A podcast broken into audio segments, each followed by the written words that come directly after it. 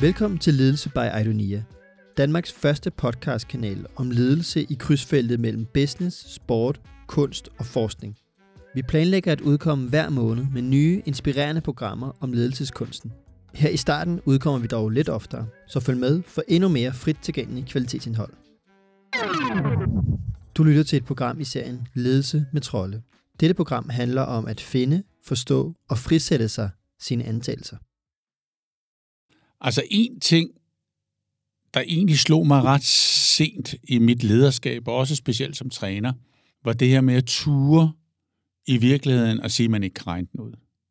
Ture at sige, at måden vi som mennesker lærer at bevæge os på, det er at bevæge sig ud i en, en øh, fremtid, der er uforsigelig og under meget, meget stærk forandring.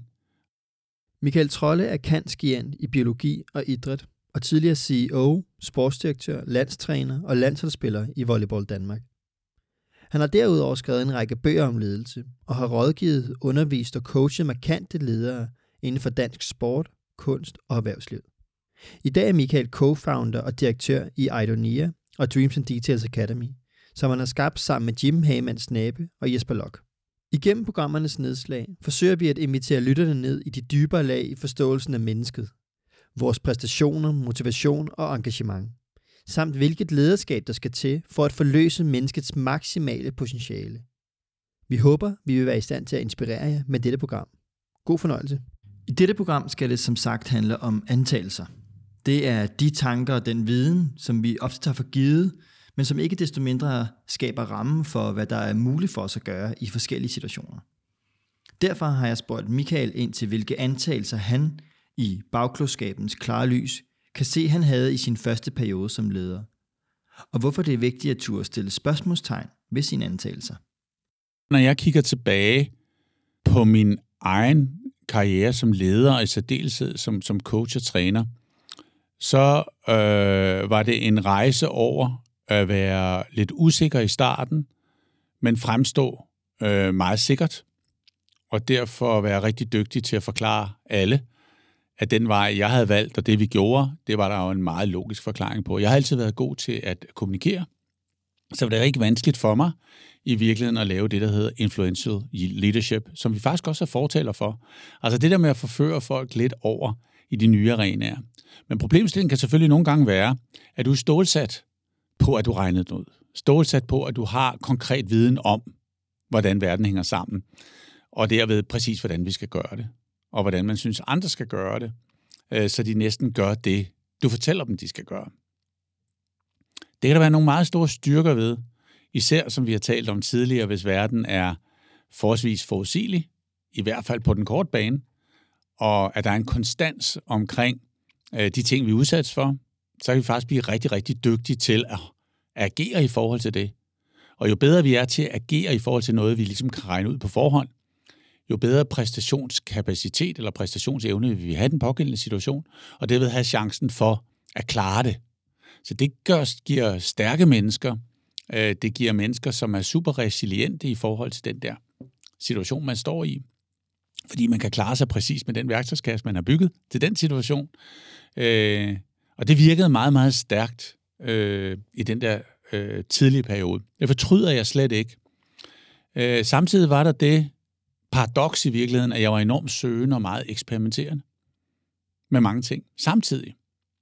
Men var nok typen, der fortalte folk, at lige præcis den vej at gå, altså det var sådan set udviklingen mod noget, der var meget bedre. Så var det i virkeligheden et eksperiment, måske ind i mit eget hoved, jeg var måske også usikker på det, men i, min, i mit det der influerende lederskab, var det måske i virkeligheden at sige til spillerne, det her bliver helt fantastisk. Øh, så det er jo ikke nogen dårlig vej at gå, når vi skal optimere i eksisterende sæsoner eller i kortere perioder. Det har vi talt meget om. Men det er jo et kæmpe problem, hvis det bliver nogle låste antagelser, som bliver mindre og mindre relevante at styre ud fra. Og vores antagelser kan være mere eller mindre bevidste. Øh, og de kan være mere eller mindre rigtige eller fejlagtige, kan man sige. Så det, der er kunsten, det er jo i virkeligheden hele tiden at turde udfordre sig selv på, om de antagelser, vi har omkring den virkelighed, vi ligesom fornemmer, eller tror, eller har en holdning om, at vi er en del af, om de rent faktisk er repræsentative. Øh, fordi de kommer til at være enormt styrende for vores adfærd, eller det, man kunne kalde vores mindset, altså vores måde at tænke os selv på ind i en verden. Øh, og det, der jo er udfordringen i dag, det er alt det andet, vi har talt om også i de andre udsendelser. Det er det her med, at ting går meget hurtigt og forandrer sig meget. Så hvad nu, hvis den opfattelse, de antagelser, vi har omkring verden, meget, meget hurtigt i en verden, der er under forandring, bliver fejlagtige. Men at vi rent faktisk ikke finder ud af, at de er fejlagtige, og derfor ikke får rekalibreret dem til den nye virkelighed, og få forstået og, og skabt de, de rigtige antagelser om, hvad det er, vi så befinder os i, for at kunne hjælpe os til et nyt mindset og en ny forståelse. Det her er jo meget forskelligt fra situation til situation. Nogle antagelser om livet vil formentlig være rigtige om tusind år, og har været rigtige for tusind år siden. Og er sådan fuldstændig forankret. Og andre vil være flygtige, og øh, antagelser omkring, hvordan ting er, vil være forandret over få dage, få timer nogle gange. Øh, så det er jo ikke noget med, at man bare kan sige, at antagelser har en, en halveringstid eller en, en længde. Det er jo enormt afhængigt af, hvad er det egentlig, vi taler om. Ikke? Og derfor har vi også valgt i den her udsendelse her at tage nogle som sjove eksempler i virkeligheden for, der bare viser noget om, hvordan vi som mennesker også nogle gange bryder de her antagelser, også ved tilfælde. Og det, der er interessant, det er, hvad skaber de tilfælde? Hvorfor sker det? Og er det noget, vi kan blive dygtigere til faktisk at gøre til en vane? Fordi jo dygtigere vi bliver til at flytte vores antagelser, så de er rigtig, rigtig kalibreret med fremtiden, i jo højere grad vil vi skabe mennesker, som kan leve i den fremtid på bedst tænkelig vis. Og vores antagelser skabes jo ud af vores oplevelser i den her verden. Så det er både bygget på historik, altså sådan som vi har udviklet os som mennesker, og det vi har oplevet, øh, hvor man tit siger, jamen jeg har været ude for det og det, så derfor må verden jo være sådan her.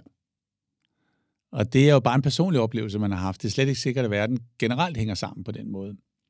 Øhm, så det bygger meget på historik og hvordan vi selv har oplevet vores liv. Derfor bygger det meget på vores erfaringer, vores læring og vores skabelse, øh, dybest set, og vores dannelse. Øhm, og det bygger også fremadrettet ret meget på hjælpen fra omgivelsernes muligheder for at fortælle os noget om, hvordan virkeligheden hænger sammen. Der er informationsteknologien og data jo meget stærke virkemidler nu til at understøtte den del af det. Øh, og det er jo for så vidt godt nok. Altså det, det er jo med til på en eller anden måde også nogle gange at skabe vores, det vi kunne kalde vores erfaringsgrundlag, som vi også nogle gange har diskuteret, både kan være godt og dårligt. Vi, vi, vi, vi synes jo, det er vigtigt, at man, man kan bruge sin intuition, men hvad man nu, hvis ens intuition er bygget på et forkert oplevelsessæt af data i ens liv?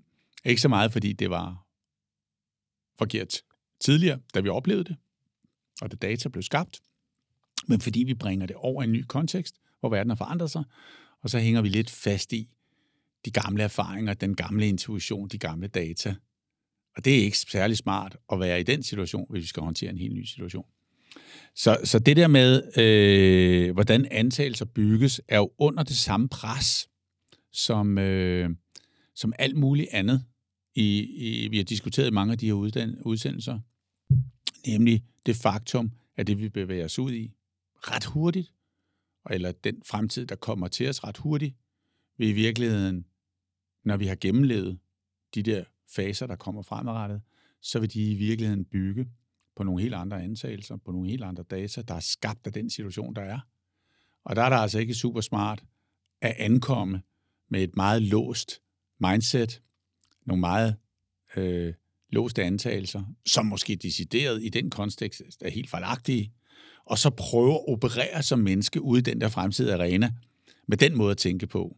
Det kommer til at skabe en masse begrænsninger for, om vi overhovedet kan være resiliente nok til at klare os, og skabe de rette bevægelser og, og have den rette præstationsevne derude. Ikke? Så, så det, er jo, det, det er jo det, der er den store udfordring, det er det her med, hvor længe kan vi have en antagelse, som er rigtig. Når man kigger tilbage i historien, så, så har jeg sådan nogle vidunderlige historier, synes jeg, som er enormt, man er enormt sjove, man kan dele omkring antagelser, som jo ikke er mange generationer tilbage, måske en enkelt. Og en af mine meget gode venner, Niels Christian Holmstrøm, som øh, dygtig fodboldspiller for KB, han spillede også i udlandet, kom hjem og stoppede som fodboldspiller, han spillede mange landskampe, han var sådan en rigtig striker, en boksspiller, lavede mange mål for landsholdet også, og sidenhen blev han chefkonsulent i Team Danmark, øh, og jeg havde stor fornøjelse af at sidde i bestyrelsen med ham i Team Danmark i, i, i mange år, og øh, en fantastisk øh, personlighed i dansk fodbold, dansk idræt, og øh, ja, man kunne slå sig på Niels Christian, og, øh, og han kunne være en hard hitter, men han var havde altid sine, sit værdigrundlag helt på plads og, og helt i orden. Øh, men det sjove ved det var, at han jo nogle gange fortalte historier omkring, hvad dansk fodbold var engang. Og da han spillede, så havde man jo en antagelse om, at, at fodbold var så hårdt at spille, så man kunne kun træne to gange om ugen, for ellers var man træt, når man skulle spille kamp om søndagen. Og det kan man sige, det var en antagelse, ikke? som ved noget. Og det betød jo så, at hvis man trænede tre gange om ugen eller fire gange om ugen, så ville man for, være for træt til at spille om søndagen. Hvilket betød, at man så kun kunne træne to gange. Fordi ellers så hang det ikke sammen. Og der ville mange også i dag sige, når, når vi kigger på restitution og sådan ting, ja, det er jo en balance. Hvor meget kan man træne, hvor meget skal man restituere for at have en forøget præstationskapacitet ved en kamp, som gør, at den relative kampbelastning bliver lavere enten, eller man kan spille kampen med en højere relativ belastning i perioder, som vi ser det i dag, og nogle gange med forskellige spillere, hvis man har fem udskiftninger. Altså, så meget har det bevæget sig. Øhm, håndbold det samme. Håndbold i Danmark blev trænet tirsdag og torsdag. Badminton i Danmark blev spillet mandag, onsdag, fredag, og så kom basket og volley, og pludselig ville være der også, og så gav det en masse problemer med halvfordeling og alt muligt. Men, men det var sådan et meget fastlåst system, at sådan var det, ikke? I volleyball er der også talrige eksempler på, hvor den leder har haft en fastlåst idé om, hvordan sporten skulle spilles og trænes. En af de trænere, der virkelig tog udfordre de gængse tanker om spillet, var Doug Beal. En træner, som har været en meget stor, kan man sige, uh, inspirationskilde for mig. Uh, Doc Beal, som genopfandt volleyball i 80'erne. Der havde man jo en antagelse på det tidspunkt om, at, at volleyball, for eksempel når du server bolden over til det volleyballhold, så var det bedre at bruge alle spillere på nær spilfordelerne over på den anden side til at modtage bolden. Fordi så kunne du dække banen mere. Men det, der faktisk skete nogle gange, det var jo, at alle, der skulle modtage, var jo involveret i servemodtagen, så du kunne serve på ham, der var den dårligste. Og Doc Biel, han udfordrer det ved at sige, jeg tager de to bedste på holdet og lader dem dække hele banen. Så når folk server, så er de nødt til at serve på en af de to. Fordi de dækker hele banen. Alle andre, de stiller sig væk, så de ikke kan modtage bolden. Og der vil man normalt sige, at det kan de da ikke. Det viser sig rent faktisk, at to spillere, der dækkede hele banen, havde fordelen af, at du kunne træne dem mere, så du kan forestille dig, at hvis du havde et vist antal server til træning, så gik alle de server til de to spillere. De blev dygtige af det. De kunne også lære at dække større zoner. En anden meget væsentlig øh, gavn og effekt af det var, at de havde færre zoner for miskommunikation mellem spillerne. Det der med, at jeg har, og hvem har den, og hvordan er hvorledes. Ikke? Hvis du har fem i et netværk, så er der mange zoner, hvor nogen skal blive enige om, hvem gør hvad. Her kunne de meget hurtigt sige min bold og løbe derhen. Og det var der tid nok til. Så man lavede to servomodtagersystem, som i dag er lavet om til et tre system, som hele verden bruger stort set, fordi servehastighederne gik op med ankomsten af springserven, og spilleren blev dygtigere til at serve hårdt, så kom der et, et uh, issue med at dække hele banen med K2. Så i dag har man tre. Har man lidt flere konfliktzoner i kommunikation, men de kan godt nå det hele. Ikke? Og det vil folk have sagt på det tidspunkt. Det kan ikke lade sig gøre. Og vi har nævnt det lidt før, også det her med springserven, der kom i volleyball, altså hvor man i dag kaster bolden op, og så smasher man den i gang fra baglinjen. Brasilianerne var de første, og de stillede op og gjorde det, og lavede en masse fejl. Og alle sagde, ud fra deres antagelser, antagelsen var, springserv kan ikke bruges i volleyball. Det skal være alt for mange fejl.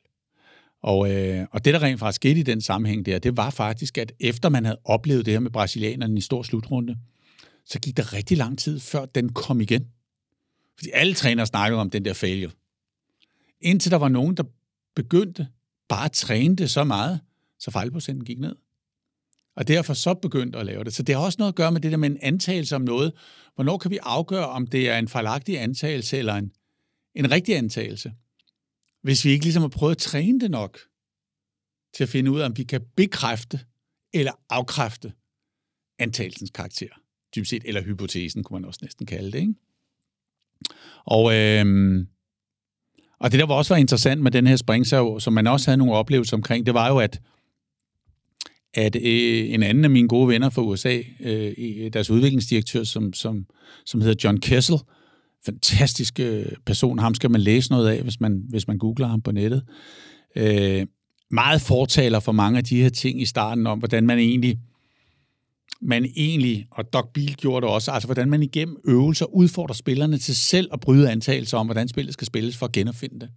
Frem for det er træneren, der tror, de kan regne den ud. Doc Biel sagde altid, at jeg vil gerne lave øvelser, hvor jeg i virkeligheden giver spillerne nogle rammer, og så, så prøver jeg at se, om de kan finde nye veje til at vinde øvelsen. Og måske kan vi så bruge til, til at vinde mere spillet. Og John Kessel sagde, at han nogle gange havde rejst rundt i USA og, og kommet ud i nogle, nogle steder, hvor, hvor der dybest set ikke var trænere, øh, på skoler og colleges, hvor de spillede volleyball, og hvor der stod sådan tre unge studerende og lavede de mest perfekte springsaver. Og så sagde han, åh, hvem har lært jer dem, ikke? Og så sagde de, det var der aldrig nogensinde nogen, der har lært os. Dem har vi bare set på fjernsyn. Vi har set OL, og der springsavede de. Og så tænkte vi, det kunne vi også. Og på det tidspunkt var 99,9 procent sikkert, at alle trænere i hele verden ville fortælle sådan nogle unge spillere, at springsav i volleyball, det kan du altså først lære, når du er blevet så så god og har fået den her alder. Så kan du måske få lov at begynde at lave springsav. Faktum er i dag, at helt ned på kids volleyball-niveau, altså helt ned 6, 7, 8 års alderen i dag, med spillere i Danmark også, der laver de springsaver. Og det gør både drenge og piger i øvrigt. Og antagelsen har måske også været tidligere, pigerne kan ikke, eller kvinderne kan ikke lave springsaver. En eller mærkelig grund.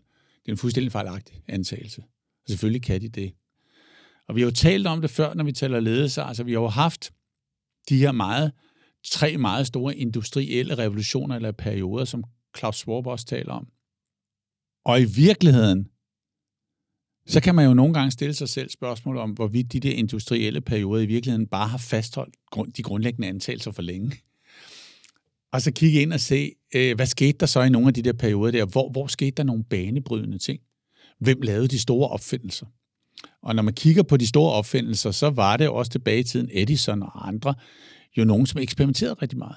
Rigtig meget af det, de eksperimenterede med for at bryde antagelser, vise sig at, at ikke være noget, ikke blive til noget, øh, viste måske i virkeligheden, at de grundlæggende antagelser stadigvæk var rigtige.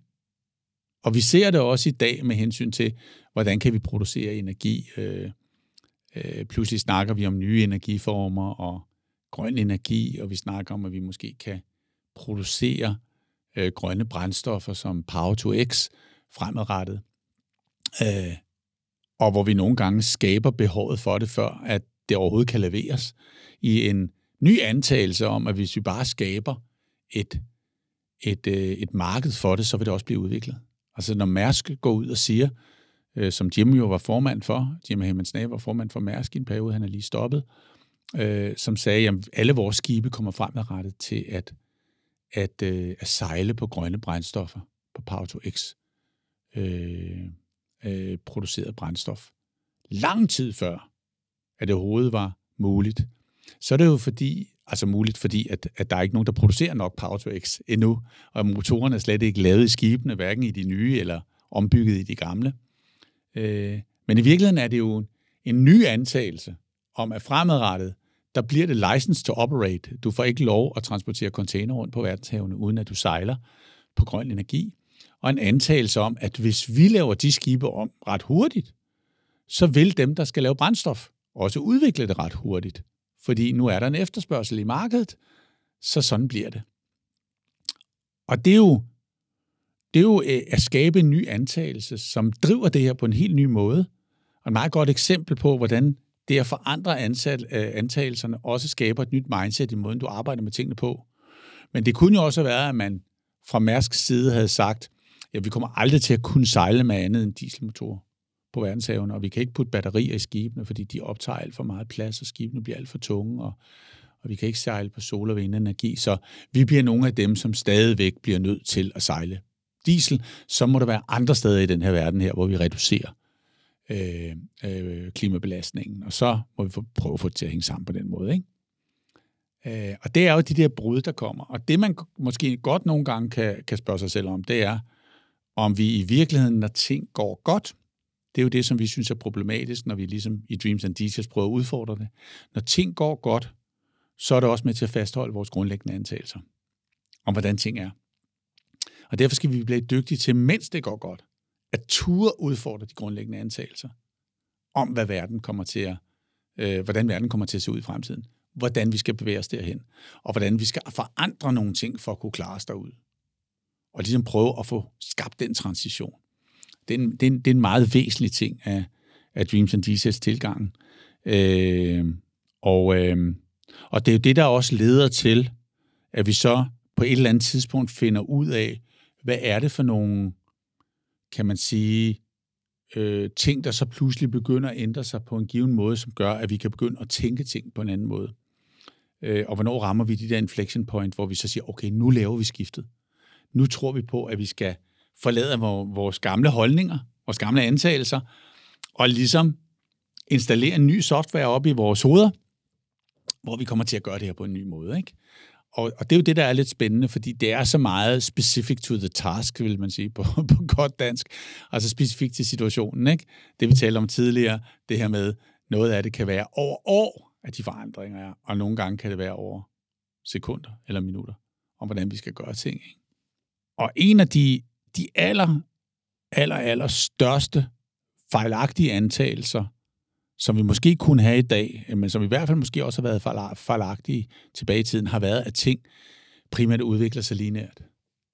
Og i, i, i takt med, at hele den her verden her er blevet langt mere netværks, digital og teknologi, kan man sige, påvirket, så er man jo i en situation, hvor det viser sig, det er også noget af det, at Tony Sibas øh, arbejder har bevist, så viser det sig, at en lang række sammenhæng i den her verden her udvikler sig eksponentielt for efter en given periode har udviklet sig eksponentielt at klinge af. Det er derfor, vi taler om den her simulkurve eller S-kurve, at det, det starter lidt langsomt og udvikler sig, så pludselig tager det fart i en eksponentiel øh, karakter, drevet af netværk, skalering, øh, og så på et tidspunkt klinger det af. Og når det klinger af, så er vi, vi skal finde det her inflection point, hvor vi så starter en ny SK-bevægelse, som er mere kalibreret til fremtiden. Og det er de bevægelser der, der vil være drevet af vores tænkning, som vil være drevet af vores forståelse af tingene og vores antagelser. Og hvor vi skal være rigtig, rigtig dygtige til at udfordre dem, og også rigtig dygtige til at vurdere, hvor meget af det kan vi tage med for tidligere og bringe ind i de nye sammenhæng, og hvor meget skal vi forlade, fordi nu er den tænkning, nu er de antagelser forældet og fejlagtige. Og det er, det er en vigtig øvelse, at vi, at vi lærer at operere på den måde som mennesker. Og det er jo en ret ny måde, fordi vi tidligere skulle opfylde selvopfyldende profetier om lineære sammenhænge og mål, vi skulle opfylde fremadrettet, og hvor lang tid det ville tage, og præcis hvornår vi nåede til forskellige KPI'er og, og, og hegnspæle, og hele den der opbygning på den der, øh, inden for den der lineære filosofi. Og derfor kan man godt stille sig selv det spørgsmål, at hvis vi havde tænkt industrisamfundet anderledes, og de der perioder, kunne vi så i virkeligheden have siddet med en anden verden i dag, der havde været endnu stærkere.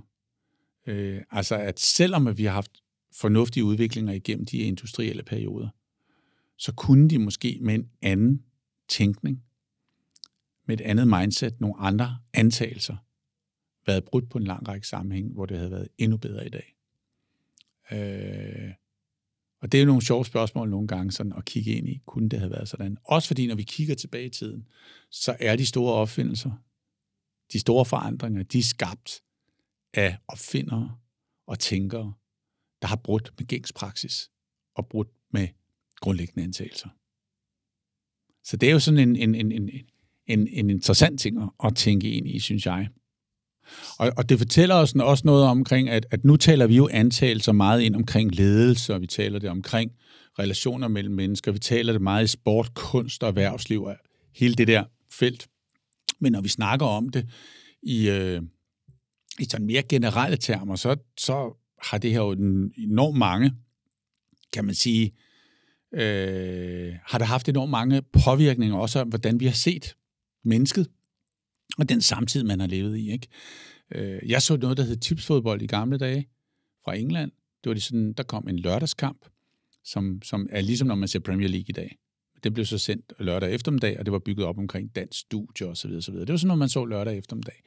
Øh, fordi på det tidspunkt, der var det det, man så, og så så man landskampe på Danmarks Radio. Øh, det interessante var, ingen hold på det tidspunkt i England, fodboldhold, havde øh, sorte spillere, farvespillere. Og det har jo ikke været et udtryk for, men antagelsen har været, at de måske ikke spillede fodbold, eller antagelsen var, at de var i en kultur, så de ikke kom til de der fodboldsteder, eller antagelsen var, at sådan en spiller kan vi ikke have på vores hold. Hvilket er problematisk. Ja, og i tråd med det, øh, så kan man sige, at den første øh, sorte spiller, der blev solgt i England for over en million pund, Justin Fashanu, var også den første, der åbent gik ud og, og meldte, at han var sprunget ud som homoseksuel, eller ja. at han var homoseksuel. Ja. Øh, og antagelsen om, at man kunne være fodboldspiller og mand og homoseksuel, den var, den var nærmest det var ikke til stede. Nej. Det kunne man ikke på Nej. det tidspunkt i 90'erne. Hvor nu er, er det stadig ikke noget, man ser offentligt, men, men den antagelse om, at en vis sport og et vist køn kan ikke harmonere med en seksualitet, findes sted i hvert fald. Ja. I hvert fald øh, i dele af sporten. Ja. Og, og, og derfor skal vi også nogle gange passe på med, hvordan taler vi om ting, fordi det præger vores antagelser om ting, ikke? Så, så, så hvad der foregår i et herreomklædningsrum og et, og et dameomklædningsrum, kan være med til at understøtte nogle antagelser omkring kønnene og sporten, og hvem kan hvad og hvor. Det skal man passe meget på med, synes jeg. Jeg har været utrolig glad for at være begunstiget, at jeg har trænet både mænd og kvinder på meget højt niveau øh, i volleyball, og har været en idrætsgren. Volleyball er meget sådan gender equal, kan man sige. Altså, øh, kvinder tjener lige så meget som mænd. Øh, idrætsgrenen er lige så vel anset på kvindesiden som på herresiden, også til et OL. Men det er jo bare et tilfælde, tænker jeg. Det er fordi volleyball mennesker øh, ser mere åben på de ting osv. Så sådan er det bare blevet. Men vi kan se mange andre idrætsgrene, hvor det ikke er sådan. Fordi vi simpelthen stadigvæk, tror jeg, ligger med nogle antagelser om, hvad den sport er. Og hvor først når vi begynder at bryde med det, begynder at forandre synet på det. Og der er problemet jo, at langt de fleste omkring eksisterende antagelser vil forsøge at fastholde dem. Fordi at mennesket i virkeligheden har det godt med at forstå verden på den måde, som de forstår den og er i den. Igen det her med modet og lysten til at prøve at forstå verden på en ny måde og være mønsterbryderne, være dem, der sætter en ny, der skaber det nye, er jo meget vanskeligere end at forblive det gamle for mennesket. Men det hjælper ikke det moderne menneske til at få et lykkeligere liv, kan man sige. Og det er jo også det, vi kan sige, hvis vi skal løfte det hele ud af den kontekst her. Hvorfor har vi generationer af unge mennesker nu, som føler, at det er svært at være i en moderne verden? Det er måske i virkeligheden fordi, at vi nu bygger nogle antagelser om, hvad det betyder, som ikke er hensigtsmæssige for dem. Og det er jo også noget med en diskussion, vi skal have. Hvad, hvad er det for en kontekst, vi vil placere mennesker i fremadrettet? Hvad skal antagelserne være omkring, hvad det vil, hvad det vil sige at være okay at kunne opnå en elskværdig situation? Ikke? Og det er klart, at hvis det er ude af, af balance med, hvad der er muligt for os som mennesker, så bliver vi stresset, så bliver vi presset, så har vi det ikke godt. Og derfor skal vi have en, en løbende dialog om, om det også fremadrettet. Mindsetet er den afgørende nøgle til at kunne få buk på forkerte antagelser.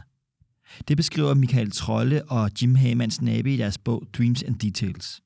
De beskriver et mindset, der tvinger os til at udfordre vores antagelser, når det går bedst for os. Altså Dreams and Details, som, som er øh, omtalt øh, øh, meget præcist i et, en af vores andre øh, podcasts, øh, handler jo dybest set om, at du tør at tage livtag med, øh, hvor ligger de nye retninger, øh, hvor ambitiøse kan vi være, når vi taler om, hvordan vi vil ankomme i fremtidens arena. Hvordan kan vi skabe noget, der i den grad er så inspirerende, både for dem, der skal med på rejsen, men også for eksterne øh, stakeholders, skulle man kalde det, eller partner, eller øh, relationer, at alle synes, det her det er simpelthen helt vildt fedt. Men problemstillingen er jo, at hvis der, når du så skal ned og tale om, hvad er det for en tænkning, hvordan skal vi, hvordan skal vi skabe det, hvordan skal vi kunne få det til at blive til virkelighed, så vil der ligge en, en, en lang række grundlæggende antagelser, som kan ligge i vejen for at få skabt det rette mindset. Altså den rigtige måde at tænke det på. Og derfor talte Jim og jeg meget i den bog om, hvordan pokker får vi udfordret de der antagelser. Altså hvordan får vi hvordan får vi analyseret og eksperimenteret nok til i virkeligheden at finde ud af, hvilke antagelser kan vi lægge til grund for vores nye mindset. Og kan det mindset så, hvis vi har det, rent faktisk forløse ambitionen? Altså som Jim talte om i, i SAP-eksemplet, som han kom med, fordi han kom fra den her verden, nede i SAP, hvor han havde øh, startet som intern og endte som co-CEO, hvor han jo siger, at, at, at det bedste var egentlig, at de fjernede antagelsen om, hvor lang tid det skulle tage at lave software. Så alle i SAP, øh, før de ændrede på deres antagelser, havde en antagelse om, at det tog 14,7 måneder at lave et nyt produkt til markedet. Og det var der en masse antagelser, der understøttede.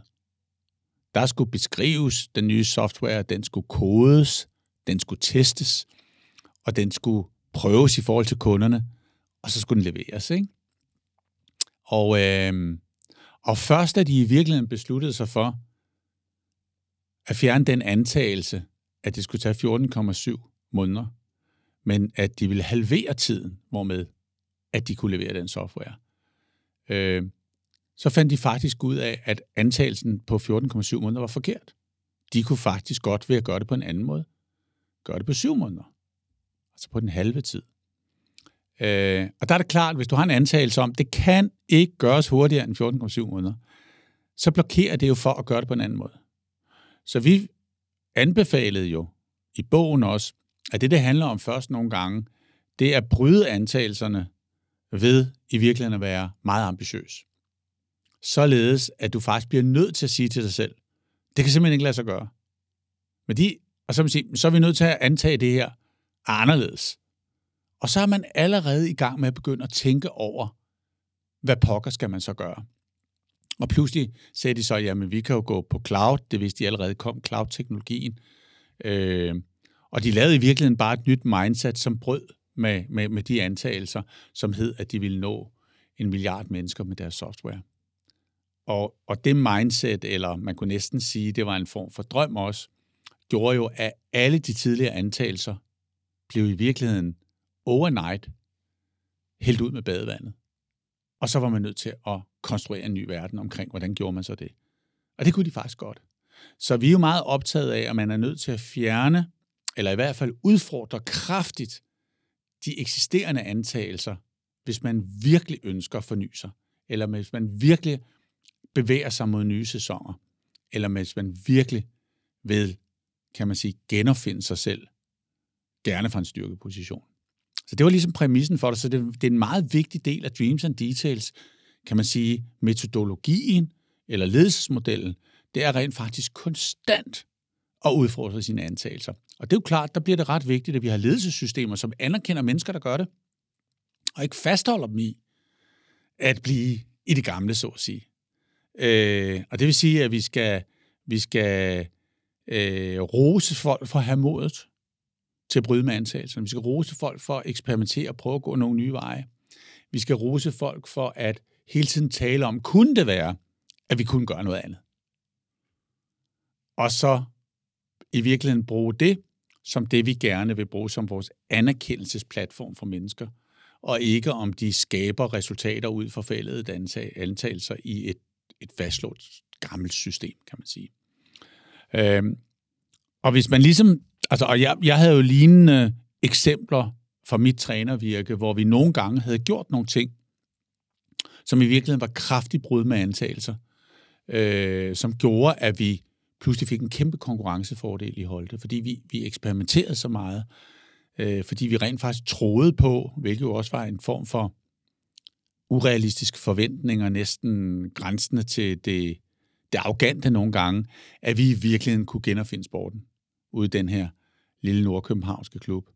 Men der var rent faktisk nogle ting, som når jeg kigger på det tilbage i dag, var ret banebrydende også globalt. og gav konkurrencefordele, som måske også var nogle af forklaringerne på, at man med et ikke-professionelt mandskab af unge drenge i en alder på 16-17 år over meget, meget kort tid kunne løfte dem til nogle niveauer, hvor andre sagde, det er jo næsten umuligt, at det kan foregå sådan. Øh, og det, der tror jeg meget af grunden til det var, at, at vi havde så, så stor selvtillid omkring, at vi kunne genopfinde sporten, vi kunne gøre nogle nye ting, vi kunne finde nye veje. Fordi vi vidste jo godt, at hvis vi gik de veje, de andre var gået, de italienske tophold, som vi mødte osv., så, så ville vi jo ikke have en chance. Vi havde ikke de samme penge, vi, havde ikke, vi kunne ikke købe de samme spil osv. Vi var nødt til at prøve at finde nye veje til at flytte de spillere, vi havde. Øh, I en form for genvej til at nå den samme præstationsevne, men på en ny måde. Så det, det var det, der ligesom lå til grund for det. Så der er mange interessante eksempler på, at vi kan nå meget bedre ud i fremtiden. Vi kan lære at præstere meget bedre. Vi kan blive meget mere kompatibel i forhold til en fremtidig verden. Øh, hvis vi bryder vores antagelser, finder en måde at arbejde med de brud på, for i virkeligheden at genopfinde os selv med nogle nye antagelser, øh, som gør mennesket mere øh, resilient, altså gør mennesket mere i stand til at klare sig, fordi vi i virkeligheden udvikler og, og genopfinder mennesket og, og de ting, som mennesket benytter sig af, øh, på en måde sådan, at mennesket kan klare sig i, den, i de omgivelser, der måtte være fremadrettet. Og derved, vi vil jo påstå, øh, du og jeg, Anson, at det skaber lykkeligere mennesker. Fordi en større præstationsevne i lavere absolute krav giver en mindre relativ påvirkning, og derfor kan vi klare os bedre. Øh, så det kunne være vejen til også at skabe faktisk mere meningsfuldt liv for, for mennesker, flere elskværdige livsrejser øh, og, og, og højere livskvalitet, kan man sige. Ikke?